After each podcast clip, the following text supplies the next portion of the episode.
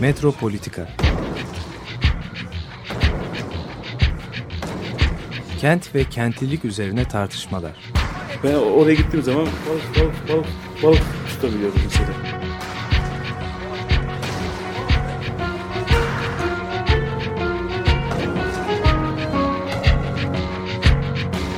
Hazırlayıp sunanlar Aysin Türkmen, Korhan Gümüş ve Murat Güvenç.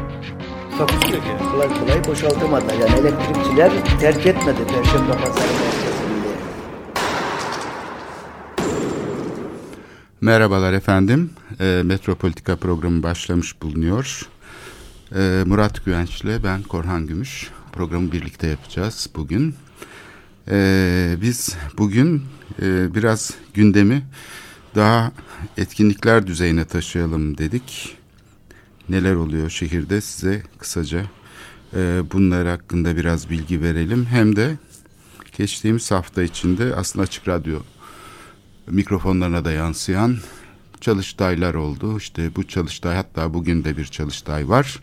Haftaya Biraz da, haftaya da var. Haftaya da var. Yani bir sürekli çalıştaylar e, döneminden geçiyoruz. E, bu çalıştaylar ne işe yarar? Genel olarak belki de bunu konuşabiliriz. Yani bir katılım mekanizması olarak çalıştaylar.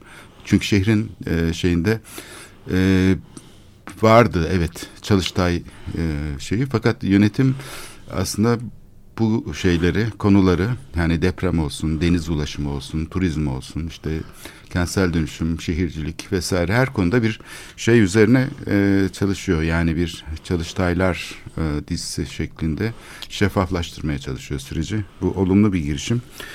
E, bunu biz de konuşulan kısımlarına değil biraz da konuşulmayan tarafları üzerinden belki şey yapabiliriz. Çünkü epey tartışıldı. Mesela bu deprem çalıştayı ee, şey olarak 2-3 Aralık tarihlerinde iki günlük büyük bir çalıştaydı. Çok kalabalık idi. İstanbul Kongre Merkezi'nde düzenlendi ve içinde neredeyse kaybolunacak bir genişlikteydi. Yani birinci gün sunumlarla, ikinci gün yuvarlak masalarla gerçekleşti ki her salonda diyelim 10 tane falan yuvarlak masa kurulmuştu. Yani gerçekten içinde kaybolunacak bir genişlikte ve ilgiyle izlenen e, bir çalıştaydı bu deprem çalıştayı. Dolayısıyla hani izlemekte bile zorlanılan ve hatta yorumlamak için de çok e, şey taşıyan yani epey uğraşmak gerektiren bir konu. Bugün de deniz çalıştayı var. Yani deniz ulaşımıyla deprem sırasındaki denizin kullanımı, iklim krizi ilişkisi, deniz hukuku gibi konuları irdelenecek. O da tersanede gerçekleşiyor yani Haliç Tersanesi'nde. E, zannedersem geniş bir katılım olacaktır ona da. Böylece şehrin mekanlarının kullanımına da bir yenilik getiriliyor. Yani tersanenin aynı zamanda bir denizle ilgili çalıştaya ev sahipliği yapması gerçekten iyi bir şey yani yaklaşım. Ee, bunu başarmaları da güzel. Bu, bu girişimler değerli gerçekten. Ee, şimdi yani birinci konu belki gündemde belki konuşulması gereken birinci konu katılımcıların temsili ya da bu özneler yani çalıştayların harekete geçirmiş olduğu, motive etmiş olduğu kitle kimdir?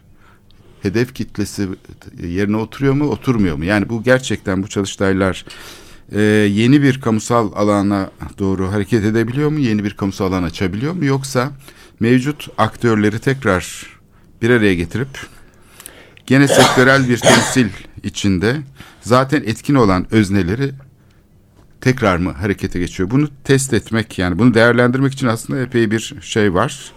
Ee, konu var. Ee, şimdi mesela katılım meselesi nasıl oluyor? Bu deprem meselesi aslında bu açıdan epey e, aydınlatıcı mesela. E, ben bu iki günü izledim.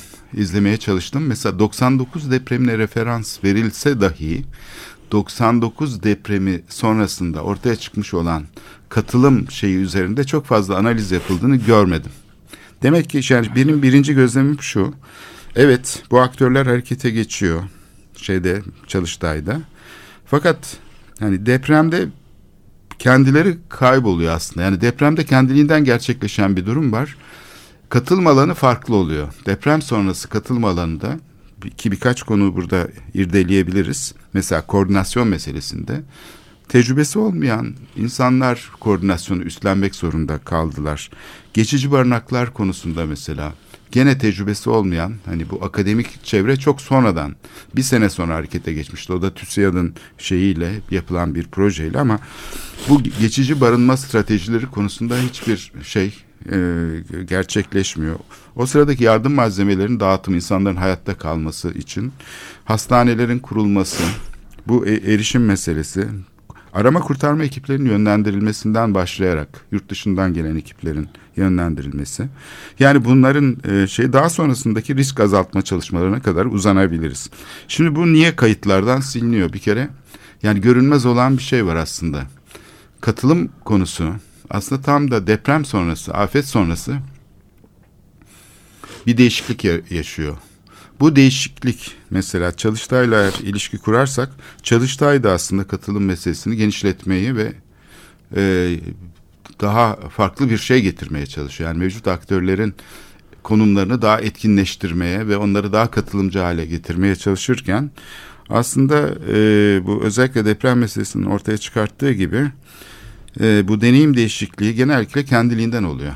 Yani bu e, tasarlanmış, planlanmış bir şeyin içinde gerçekleşmesi tabii ki amaç budur aslında değil mi? Hazırlıklı olmak.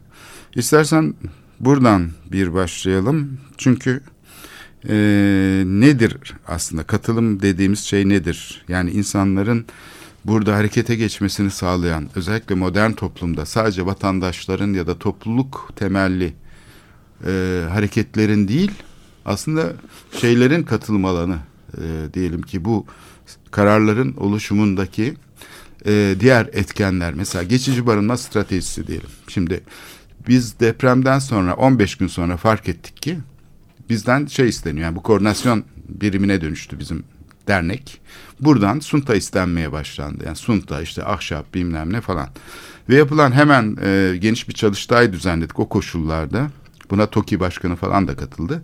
Ortaya çıktı ki yani bütün bu yapılan şeyler gözlemlendi. Diğer deprem sonrası afet barınma evleri diyelim, geçici barınaklar. Bunların hepsi aslında meraları, işte yeşil alanları işgal ediyor ve bunlara beton dökerek aslında bir daha geri kazanılmaz hale getiriyor. Ayrıca bunların nakledilmesi çok zor çünkü ya yekpare bir şey halinde yapılmış oluyorlar. Dolayısıyla e, katlanıp geri kazanılabilir, depolanabilir özellikle değiller. Yani bir çevreyi tahrip ediyorlar, geri kazanılmaz durumdalar. Bir taşınmaları problemli. Yani bir de şeyleri çok e, enteresan bir şekilde üretim üretim kapasiteleri çok küçük. Yani Türkiye'de prefabrikasyon konusu falan hep gündemdedir 70'li yıllardan beri ama yani konut üretiminde ve şeyde aslında prefabrikasyon e, konusu gelişmiş değil aslında o kadar. Yani büyük inşaat tekniklerinde hazır beton, hazır kalıp sistemleri kullanılıyor proje özelinde. Ancak e, bu tip e, hazır barınak dediğimiz şeyler küçük şantiye evleri üreten, yani şantiye şeyleri üreten, nasıl denir? Barakaları üreten küçük üreticiler bunlar. Bunların kapasiteleri deprem sonrası asla yeterli olmuyor. Yani bu kapasite o kadar küçük ki yani size ayda 50 tane falan ev teslim edebilen üreticiler var. Dolayısıyla Türkiye'deki bütün üreticilerin seferber edilmesi gibi bir ağ oluşturma, bunları denetleme, şartnamelerini oluşturma, onların hizmetlerini kontrol etme, onları nakletme, onları monte etme. inanılmaz bir sorumluluğu sivil toplum kuruluşları üstlendi 99 depreminden sonra. Yani kesinlikle bu iş organize edilmemişti ki ortada bir çarpıcı bir şey var. Bir gerçek vardı. Yani bu araştırmalar zaten yapılmış olmalıydı. Bugün de ben bakıyorum yani bu konuda işte hatta bir şey girişimden söz ediliyor. Bir fabrika kurulsun falan filan deniyor. Ama gene hala yani bu taşınabilir, depolanabilir, geri kazanılabilir, çevreyi kirletmeyen bu acil mobil barınaklar dediğimiz şey bir tasarım ürünü olarak bu kadar göçmenlerin gelip gittiği bir yerde düşün. Hareketlerin olduğu bir yerde. Çok şey değil. Bunu üstlenen sivil toplum kuruluşlarının gerçekleştirmiş olduğu barınaklar ise e, o kadar e, düşük maliyetli ve o kadar kaliteli oldu ki bugün bile hala kullanılanları var. Mesela e, şeyde yapılanlar Yani devletin yaptıklarının yarı maliyetine aşağı yukarı çıktı ve e, çevreyi kirletmeden ayaklar üstünde böyle depolanabilir şekilde yapıldı. Fakat o kadar kaliteli oldular ki e, devlet bunların bir kısmına el koydu. Kendisine lojman yaptı. Yani bugün bile hala nitelikli bir ortadaki duvarlar çıkarılabildiği için bir villa gibi böyle yani tabii 30 metrekarelik bir şey oluyor 60 metrekare ya da 35-70 oluyor ee, birleştirilip kalıcı konuta da dönüşebiliyordu mesela bu yapılan tasarımlardan bir tanesi. Bunlar uzun süre mimarlık dergilerinde falan haber oldu yayınlandı. Hatta uluslararası şeyler de geldi. İşte kağıt ev yapıldı. Shigeruban isimli o tanınmış bir mimar mesela 70 tane karton ev yap, yapımı için geldi. Onun malzemeleri temin edildi. Kağıttan ev bile hani böyle şeyler dahi yapıldı ama on binlerce e, mobil barınak yapıldı ve bu deneyim mesela günümüze pek yansımış değil açıkçası.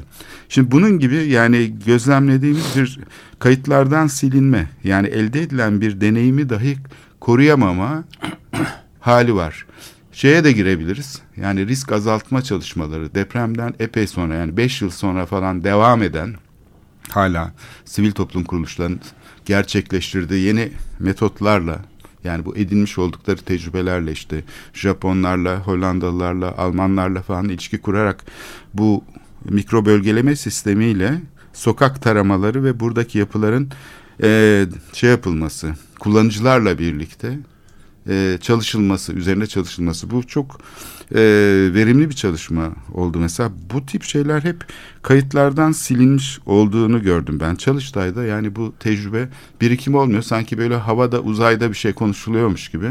Evet bilim olarak fayların yeri, uzunluğu falan bunlar çok iyi, gayet iyi. Yani o fizik bilimleri alanım diyelim. Buradaki şey gayet yeterli oluyor. Fakat çalıştayların diğer katılım yani politik ve kültürel tarafını tanımlayacak, siyasal boyutunu tanımlayacak katılım şeyinde bir süreksizlik var. Ee, elde edilen tecrübeler genellikle kayıtlardan silinmiş oluyor. Bildiğimiz gene kapasiteler harekete geçmiş oluyor. Sektörel temsil ortaya çıkıyor. Şimdi bu deneyim değişikliğini çalıştaylar nasıl yapabilir diye benim aklıma bir soru takılıyor. evet. Şimdi bu senin gündeme getirdiğin e, konu aslında çok e, çok boyutlu derin bir konu e,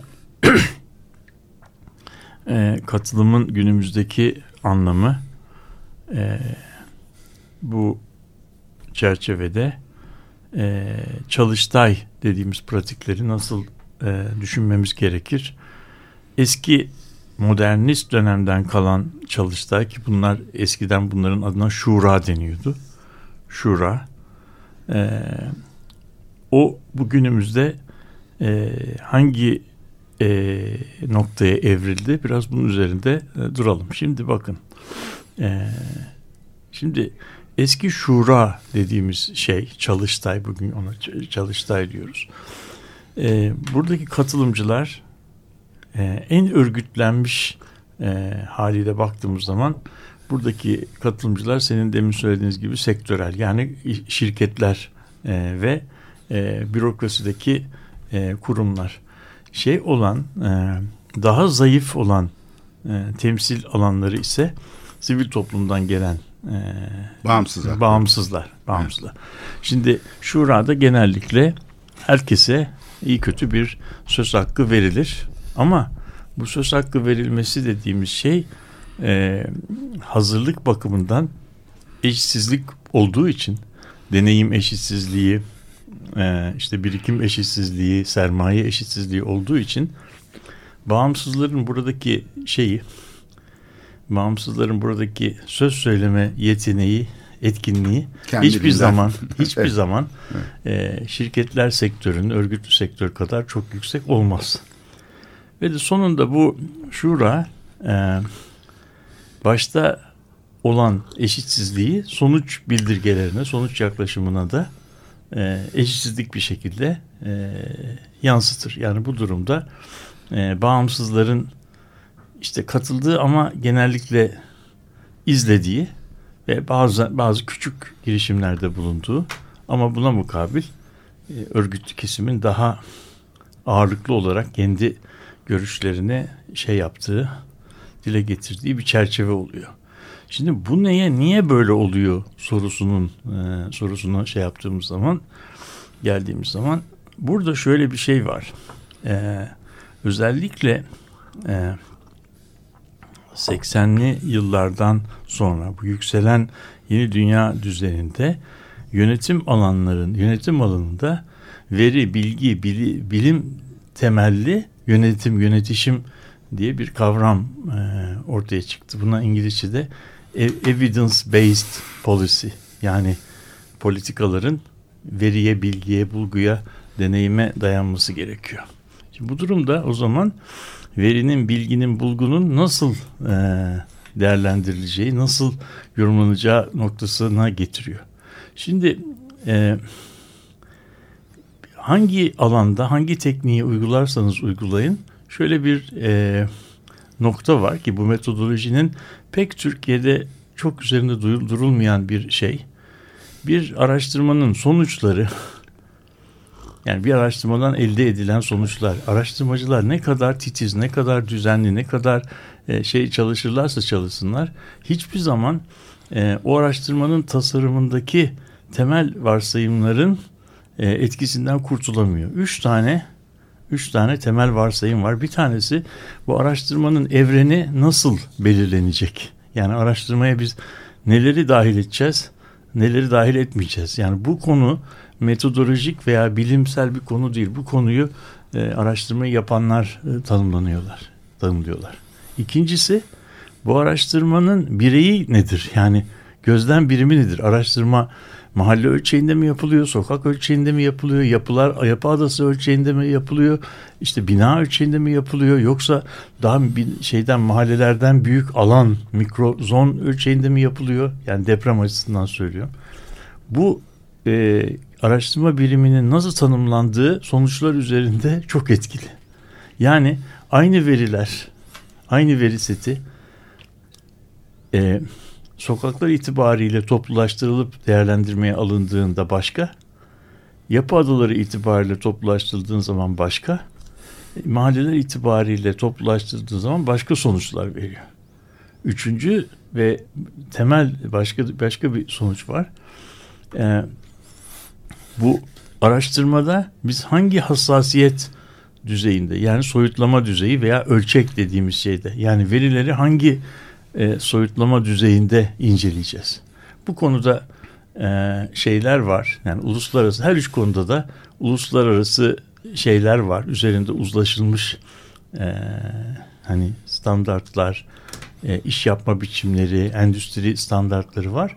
Ama peşinen bilim adamlarının, teknisyenlerin şunu kabul etmeleri lazım ki e, aynı veri setinden başka sonuçlar da elde edilebilir. Veya elde edilen veri seti e, on, şeyin araştırmanın tasarımında evrenin çizilmesinde kullanılan çerçeveyle doğrudan ilişkili.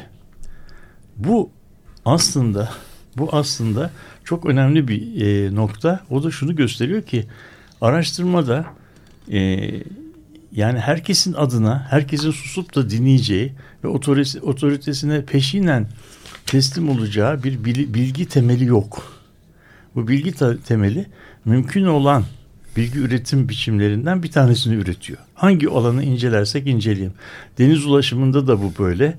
Ee, işte ne bileyim bilgi temelli e, kent yönetimi yönetişiminde de böyle. Deprem meselesinde de böyle. Bu genel olarak şey için. O zaman bu e, şeye bu tür çalıştaylara yaklaşırken şeyin yani bilgi üretme konusunda diğerlerinden daha avantajlı olan grupların, bürokrasilerin, örgütlerin, odakların ürettikleri bilgilerin yegane, tekil, biricik olmadığını, bunların alternatiflerin olabileceğini ve bunun müzakereler içerisinde daha iyisinin bulunması yönünde olacağı, e, daha iyilerinin yapılabileceği konusunda bir e, ön şeyde bulunmaları lazım.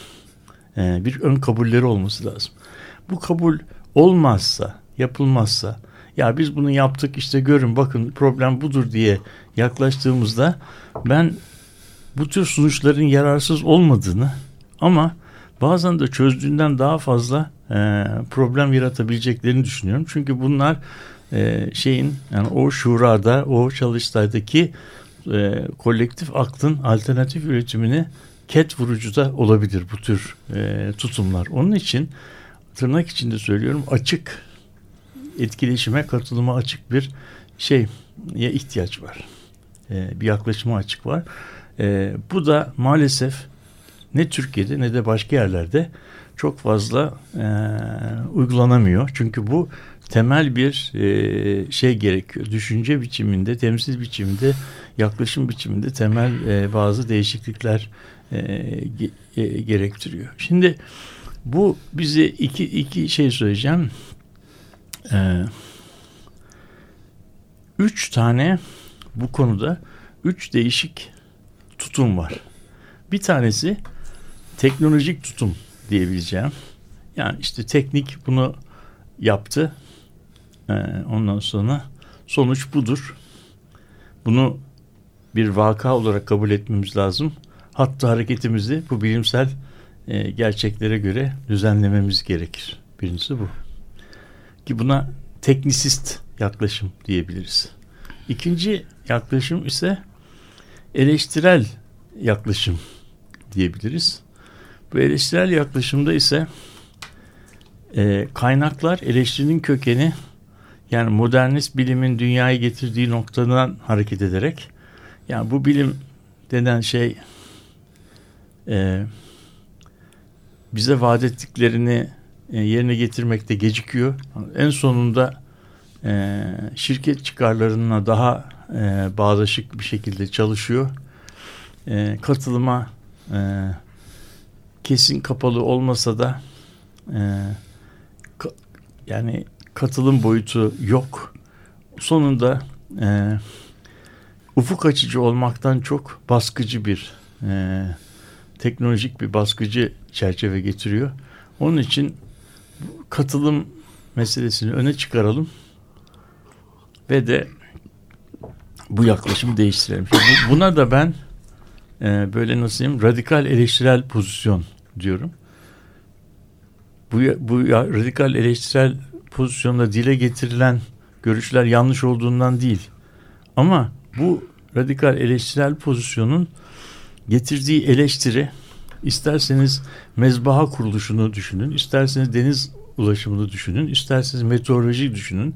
Bu eleştirinin kaynağında aslında yere bağlı ve duruma özgü, spesifik hiçbir nokta yok. Yani bu aslında teknolojinin modern e, bir teknoloji eleştirisi, teknolojinin toplumsal kullanımı ile ilgili genel bir eleştiriyi dile getirmekle e, yetinilen ve de durumun şeyine nasıl diyelim durumun kaynağına çok fazla inmeyen genel ve soyut kaçabilen bir eleştiri oluyor. Ortalıkta o zaman iki tane boyut var. Bir tarafta teknisistler ki onlar e, somut bir şeyler öneriyorlar ama bunun bir eleştirel e, şeyi yok.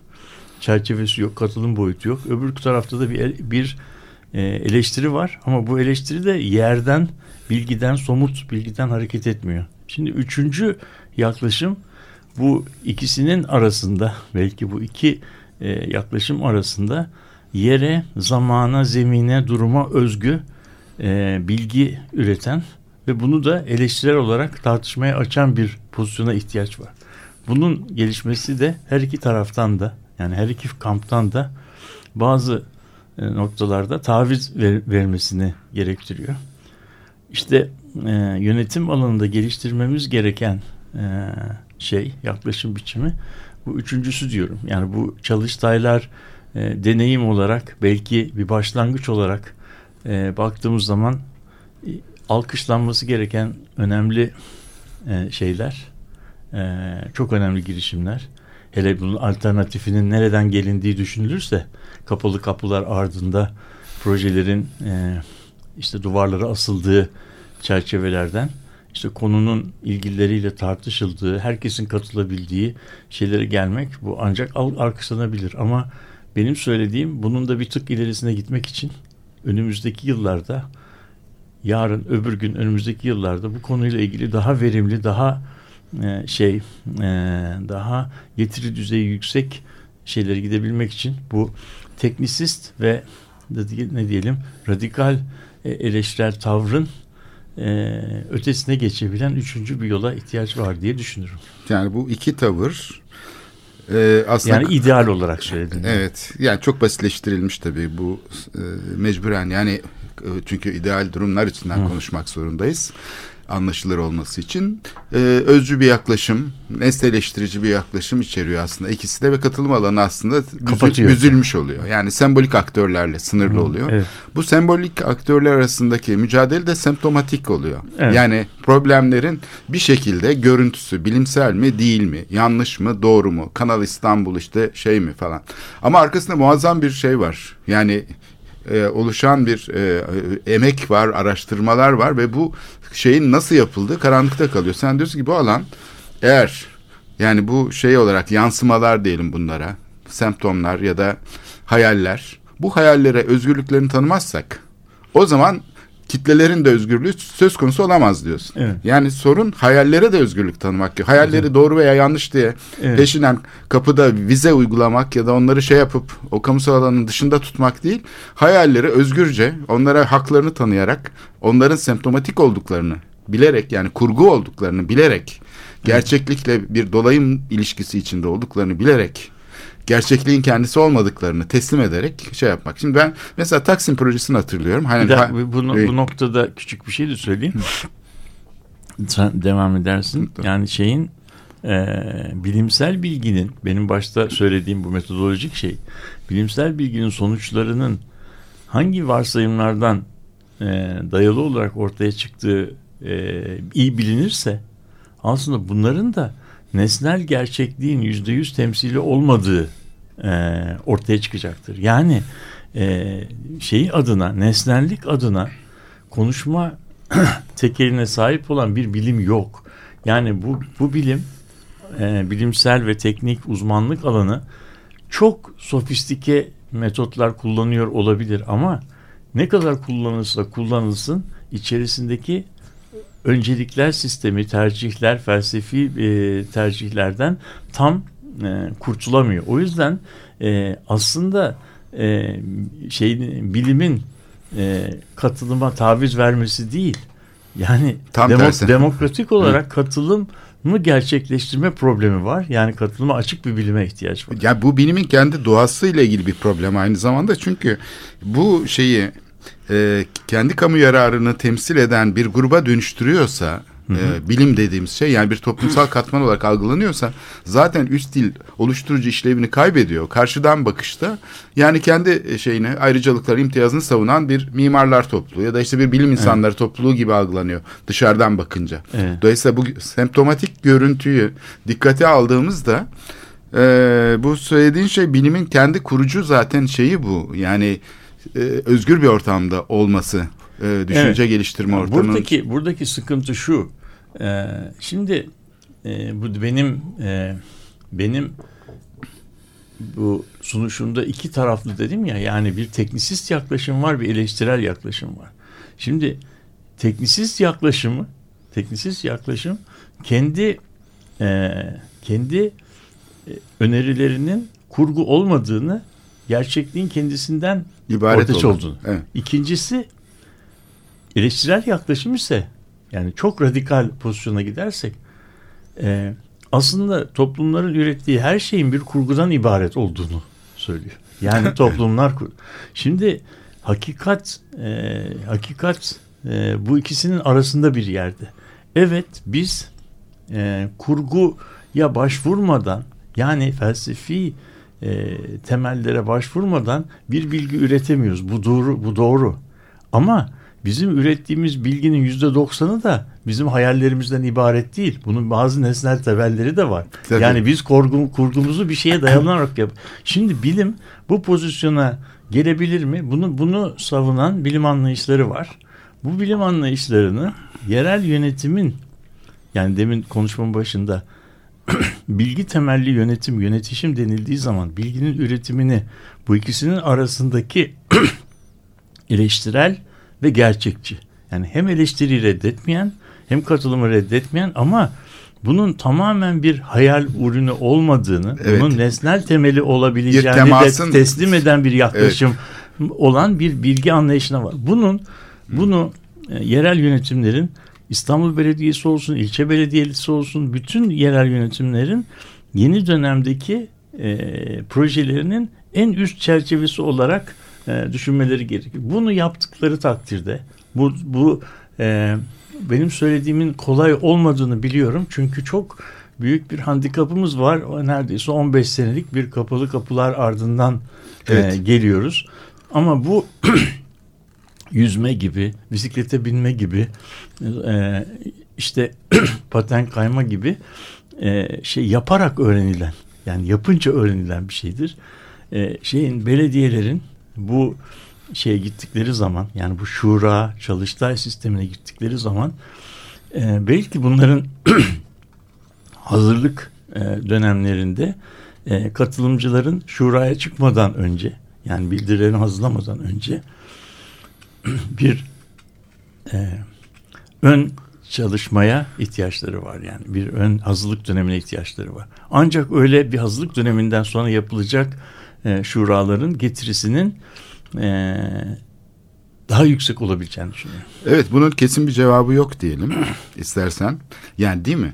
Böyle bir şeyin hazır bir reçetesi formülü yok ama bir deneyim e, şeyi var. Bu alanda da önemli bir deneyim var dünyada. Tabii. Şehirlerin Tabii. şu anda çok önemli bir deneyim oluşturuyor. Dolayısıyla e, şimdiki İstanbul'un yeni yönetiminin şey karşısında oluşmuş şu anki statükolar ve şeyler karşısında güç ilişkileri, iktidarla bütünleşmiş işte şeyler, e, çeşitli sermaye grupları hem bilgi, bilgi açısından hem e, parasal sermaye her açıdan. Şimdi bu sistemin içindeki oynayabileceği rolü aslında bu şey değiştirebilir diyorsun. E, katılım modeli e, değiştirebilir. Bunu istersen bir sonraki bölümde açalım biraz. Şimdi e, Buffalo Springfield'den dinleyeceğiz. For What It's Worth isimli parçayı.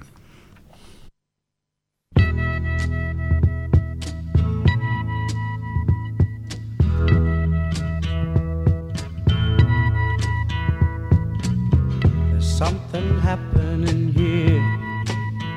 But What it is ain't exactly clear. There's a man with a gun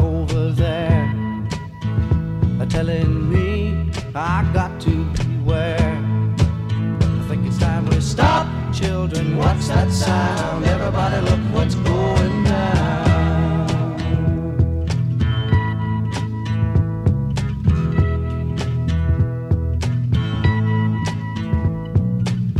There's battle lines being drawn. Nobody's right if everybody's wrong. Young people speaking their minds getting so much resistance from behind. Time we stop. Hey, what's that sound? Everybody, look what's going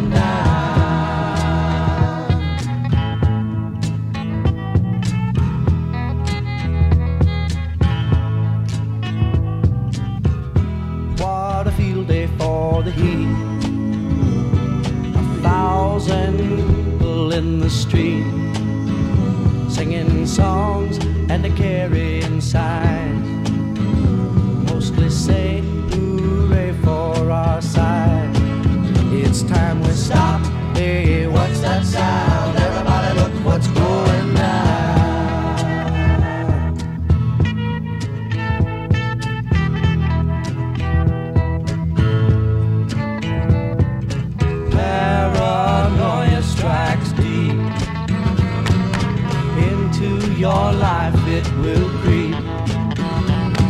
It starts when you're always afraid. Step out of line, the man come and take you away. You better stop. Hey, what's that sound? Everybody look what's going down. Stop. Hey, what's that sound? Everybody look what's going down. Stop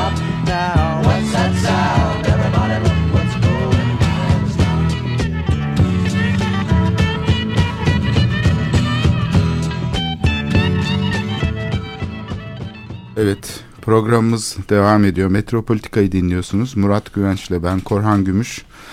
Çalıştayları konuşuyoruz. Geçen hafta düzenlenen deprem çalıştayı vesilesiyle e, Çalıştaylar katılım alanını ne kadar genişletebiliyor ve genişlemesi için daha başka neler olabilir? Yönetim e, şeyinin ve e, bütün bu kararların daha katılımcı hale gelmesi için neler yapılabilir? Nasıl bir dönüşüm olabilir? Bunu konuşuyoruz. Bunlardan tabii çok temel olan bir şey.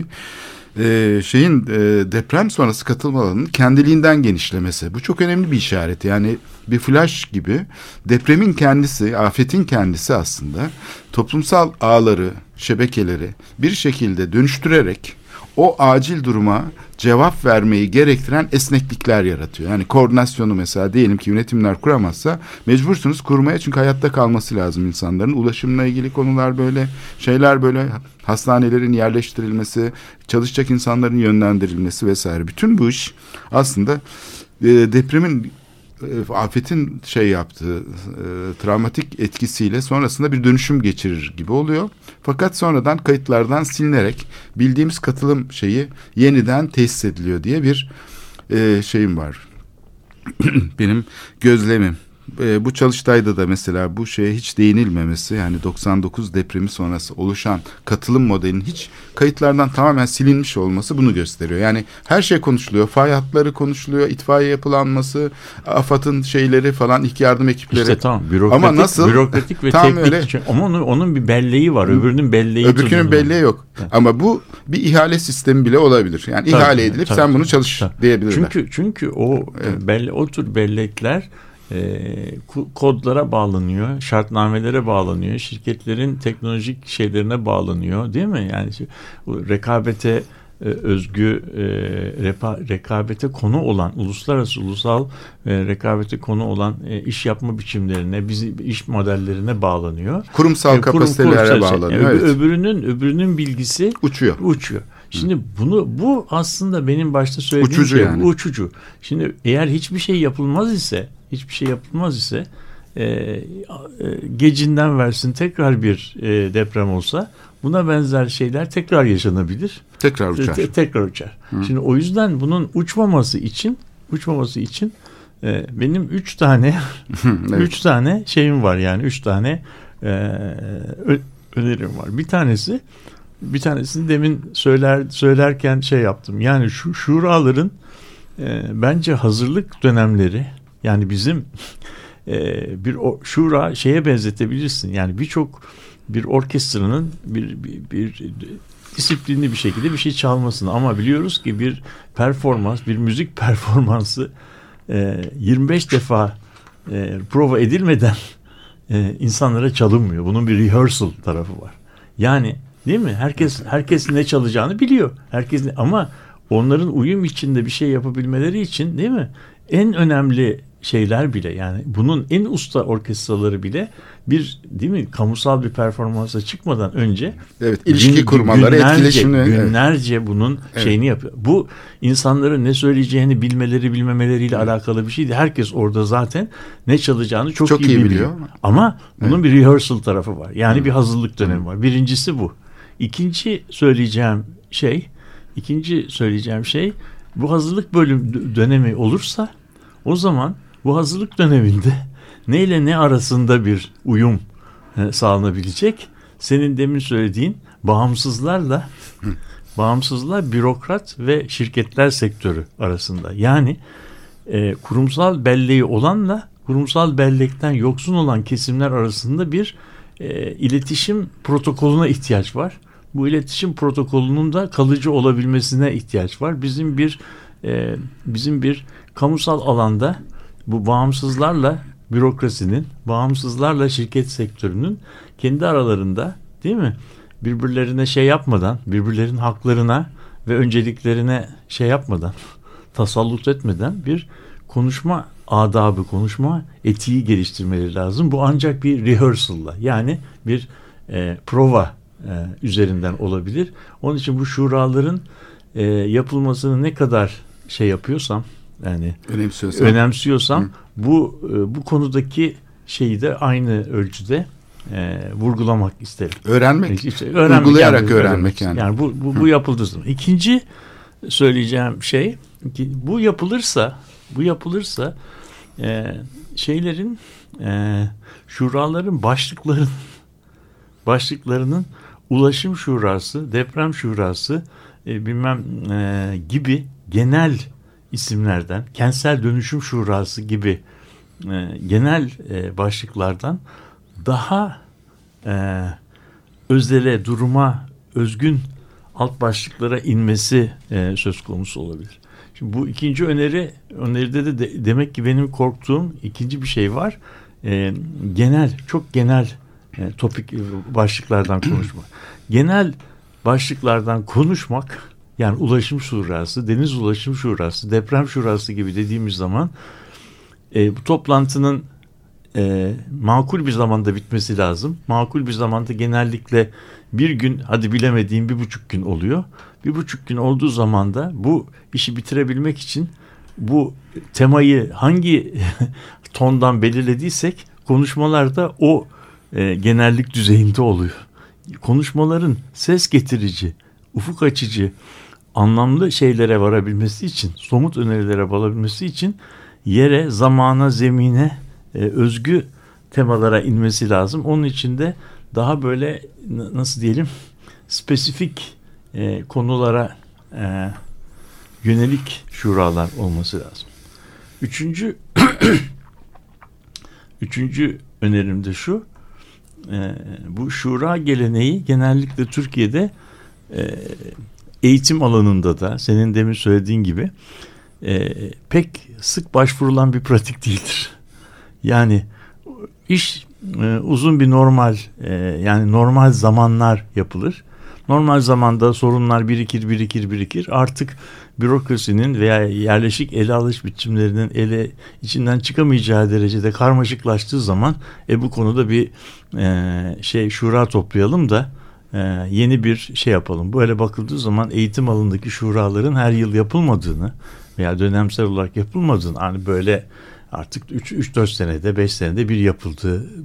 Şimdi benim e, bu konuda da söyleyeceğim eğer şura dediğimiz şey bir ön hazırlık içinde yapılırsa e, bunun e, tek bir büyük senin demin söylediğin gibi insanların içinde kayb kayb kayboldukları büyük bir festival, büyük bir sirk görünümü e, izlenmesi imkansız olan değil mi? 10 tane paralel oturum, 7 tane bilmem neden oluşan bir büyük event, büyük bir gösteri, e, büyük bir toplantı yerine belki e, daha mütevazi, daha küçük insanların birbirlerini daha kolay indirebilecekleri daha parçalanmış bir ama süreklilik gösteren. Sür, evet. Öyle biriktikçe evet. E, arada şey, olan değil. Yani, yani demekten uygulamayla soyut, çok soyut kavramlardan evet. daha somut ve yerele işaret eden, daha sık ve daha az genel temaların e, ele alındığı e, toplantıların daha yararlı olabileceğini düşünüyorum.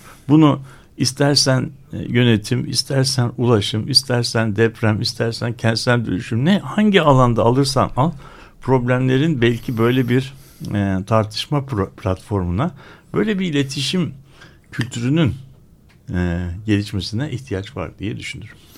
Bu yaparak öğrenme meselesi aslında e, bütün aktörleri başka bir eşiğe taşıyan yani başka bir e, etkileşimli süreç yaratan bir şey. Çünkü bu yani sembolik faaliyet hiçbir zaman nesnesiyle temas edemez diyemeyiz. Diyem, demez yani demek o, gerekir. Yani o, bunu hayır, temas o, etmeden o, o, tamamen yapan, soyut bir alanda kurgulanmıyor. Yani Hayır demek, onu yapan evet. onu yapma biçimleri var ama bu evet. bu da bu da değil, alternatifsiz bir şey değil. Yani bu bunun e, bunun e, bunun çeşitli yolları ve yöntemleri var. var. Evet, bunu çok doğru söylüyorsun. Şimdi bu yaparak öğrenme meselesi yani eğitimin aslında modern eğitimin kurucu şeyidir bu. Temas ederek öğrenmek. Yani hem e, eğitim alan kişiler açısından ama şeye bakarsak türdeş olmayan topluluklar var. Sermaye birikimleri açısından. Yani gayrimaddi sermaye sahipleri bir kere disipliner şeylere ayrışmışlar. Bu açıdan da zaten kendi aralarında bir temas gerekiyor. Bugün yani şehircilik şeyinin hani her ne kadar şehir temsil edilemez desek dahi planlarda ama bu teması sağlayabilmek için bir kere bu disipliner şeyin e, aygıtın kendi içleyişinde bazen problemler oluyor. Yani bunu yeni kapı projesinde gördük, şeylerde gördük. Yani aynı e, örgütün kendi birimleri arasında bir kere temas olmayabiliyor. Genellikle çünkü bu şeylerin grupların içine geliyor. Çünkü hani bir hata gibi gözüküyor bu temassızlık ama işleyişte aslında çok pratik faydaları var. O zaman bir yönetici kendi şeyini çok daha keyfi bir şekilde patronajını kurabiliyor. Daha iyi bir popülist ilişki kurabiliyor topluluklarla işte iş alacak olan profesyonellerle falan. Yani bunu aslında biz bunu bir şey hata e, gibi görüyoruz. Yani bilim üretimine ilişkin bir hata gibi aslında hata değil. Bu edinilmiş bir tecrübedir aslında. Bilim strateji. Bu, evet bu ayrışma, fragmentasyon aslında edinilmiş bir strateji. Bunu unutmamak lazım. Yani deprem Tabii. sonrası bizim karşılaştığımız ilk gerçeklik top e, kamusal alanındaki bu fragmentasyondu. Yani hiç birbiriyle habersiz olması. Evet. Dolayısıyla bunu evet. gerçekleştirmek evet. için bir kere yani kesin gerekli yani. Tabii. Biz, Ama şimdi bir de bir de burada şunu düşünmemiz lazım. Zaman yani biz bu konuşmayı biz bu konuşmayı yani 2002 yılında da yapabiliyor olurduk. Şimdi 2020 yılının e, yılbaşının eşiğinde, eşiğinde evet. konuşuyoruz. 20 sene içinde ne değişti diye bakarsan 20 sene içinde e, dünya inanılmaz biçimde değişti. Özellikle özellikle şu e, değişti. Eskiden eskiden e, bilgi üretim alanı ile uygulama alanı arasında yani uygulama alanını politika alanını diye şey yaparsan politikacı e, bilgiyi ekonomik ve siyasi e, yapılabilirlik ve geçerlilik içerisinde özümseyerek değil mi projelere dönüştürüp onun sorumluluk bilgi üreten de işte akademiye. Şimdi bilgi üretimi de modernist dönemde bir şehir hakkında bilgi üretimi dediğimiz şey nasıldı? Bu şehir hakkında bilgi üretimi demek yani bir ulaşımla ilgili bir şehrin ulaşımıyla ilgili bilgi üretmeye kalktığın zaman yani size şunu söyleyebilirim ki yani bunun en basit e, bilgisinin üretilmesi en azından 90'lı yıllarda bir yılı aşan bir veri toplama sürecini gerektiriyordu. Yani anketler düzenlenecek, insanların kentteki hangi ulaşım moduyla nereden nereye hangi saatte hangi amaçta gittiklerini e, şey yapacaksın ve bunun modellemesini yapacaksın filan.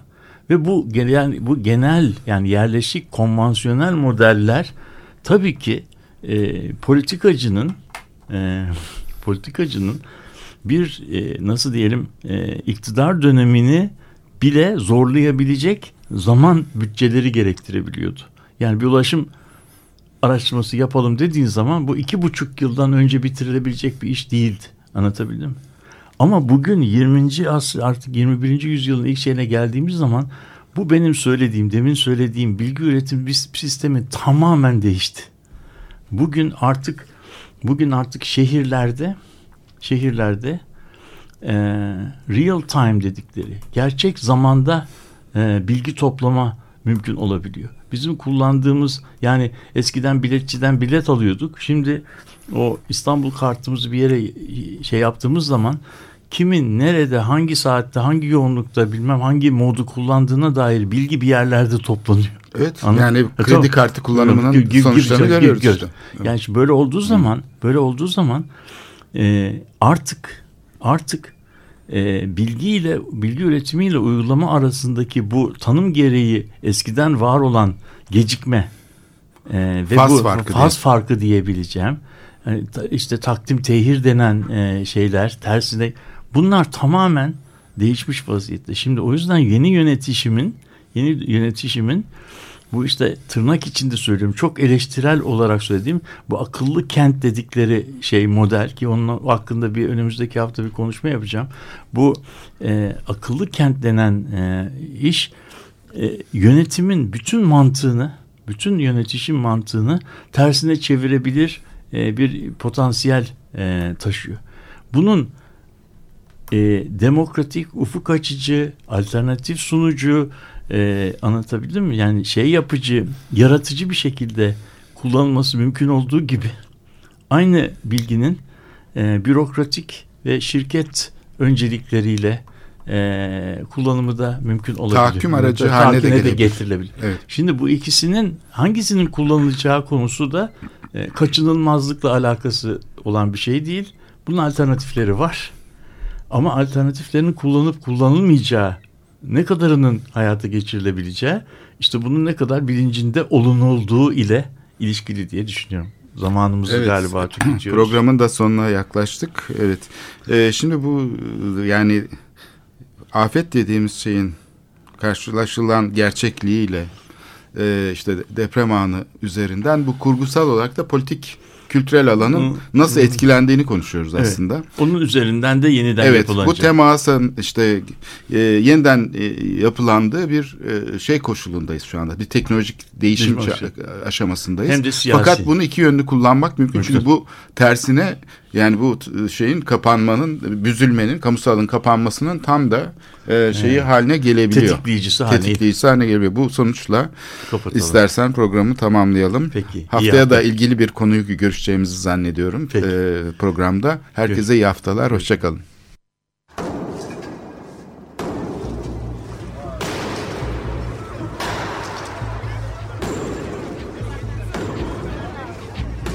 Metropolitika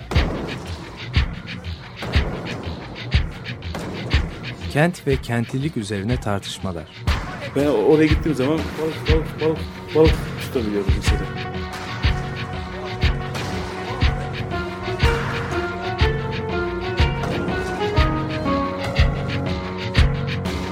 Hazırlayıp sunanlar Aysin Türkmen, Korhan Gümüş ve Murat Güvenç. Takusuyor ki. Kolay kolay boşaltamadılar. Yani elektrikçiler terk etmedi Perşembe Pazarı merkezini. Açık Radyo program destekçisi olun. Bir veya daha fazla programa destek olmak için 212 alan koduyla 343 41 41